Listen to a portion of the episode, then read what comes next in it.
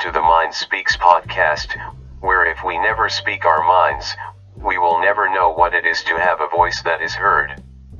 I am Robert D. Virgson, and I would like to speak my mind today about the ugly rape of our freedom of speech by social media. The ugly rape of our freedom of speech by social media. Copyright November 10th, 19 first posted on medium.com. Revised edition January 19, 2020 podcast. We live in an era where the freedom of speech and the protection of that freedom by our U.S. Constitution and amendments are sorely tested when social media giants like Facebook and Twitter chooses to circumvent that protection. Through the misguided use of how they desire to control only what they see as beneficial to their pocketbook. Facebook rhetoric says, they don't care whether a paying ad is correct or not, nor if their claims are proven or not. That all advertisements, political or otherwise, are protected under the Freedom of Speech Act. This, in essence, is saying that money can buy that protection regardless of whether the facts, claims, or statements are true or not.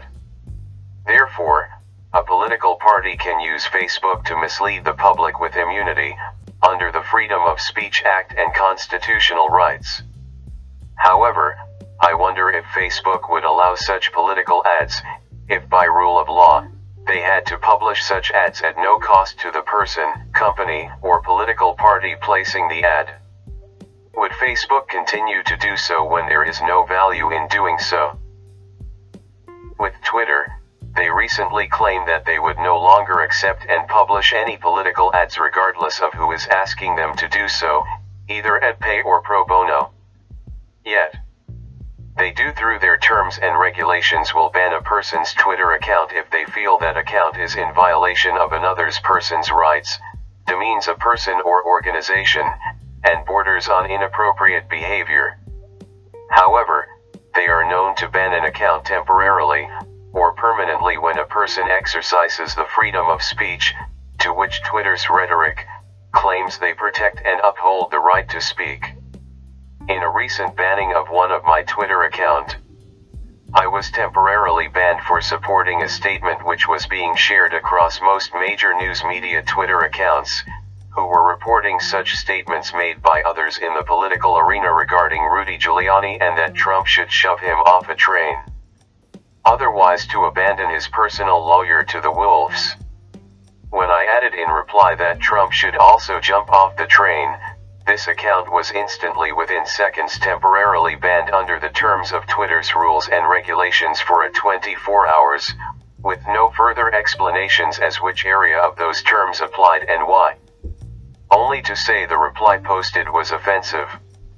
Yet, Throughout the Twitter realm everyone was expressing the same thought in replies. Their post and replies were not banned at that time. This is a double standard.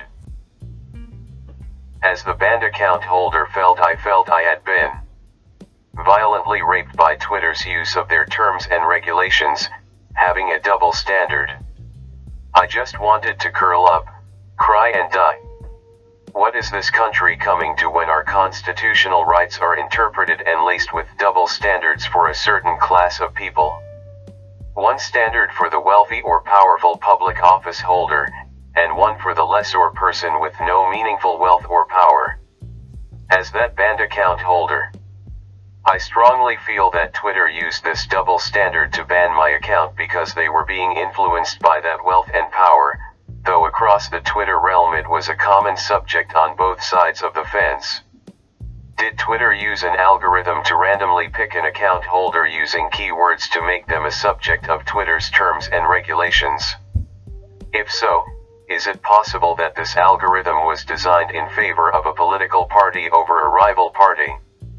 Again, a double standard that came with a monetary benefit for Twitter as it is for Facebook.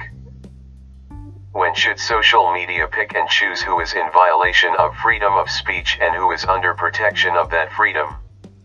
Should social media play judge and jury and interpret what the Freedom of Speech Act means and how to apply it to those who they favor or not favor? Like Facebook, standing firm on their rhetoric that they don't care if a political ad is false or valid in its claim against a rival candidate. The ad is a commodity and they are in the business of selling ads not policing the freedom of speech. Yet, also promoting a double standard that undermines that freedom of speech, the ugly rape of a person's freedom of speech based on a profit margin. Since a version of this report was initially posted on Medium.com back on November of last year, that Twitter account still remains banned, though it was only to be a 24 hour ban. Attempt to get a reply from Twitter remains unanswered to this day. I still have another account with Twitter, an original older account, as the other was a second newer account. It is now 2020, and I am discovering that social media such as Facebook and others have gone beyond being a vehicle for expressing oneself between friends and family with Facebook. Sadly, I have had to unfollow friends or family who spend more time on Facebook who use it to produce volumes of posts per day without any conscious thought to what they are saying, sharing, reposting, or expressing themselves on. I cannot imagine a Facebook friend or family member who has hundreds of friends and family trying to filter through all the post when it amounts to a volume that takes all day to surf through. When done reading, hiding, and tired eyes viewing, I get no sense of what my friends or family are doing in their lives. What is important, what kind of day they had, happy thoughts or sad ones. So many posts these days are shared or reposted pages from strangers that have no meaning for me whatsoever. Social media on the World Wide Web was from its beginning was an opportunity for family and friends to have instant communication, saving a postage stamp, or phone call to keep up on family affairs, and friendships. Now it's more about fluff, ads, whoever that is, or why am I getting an ad for penile dysfunction, or breast enlargement? I refuse to share fluff, repost fluff, or pages I have no association to.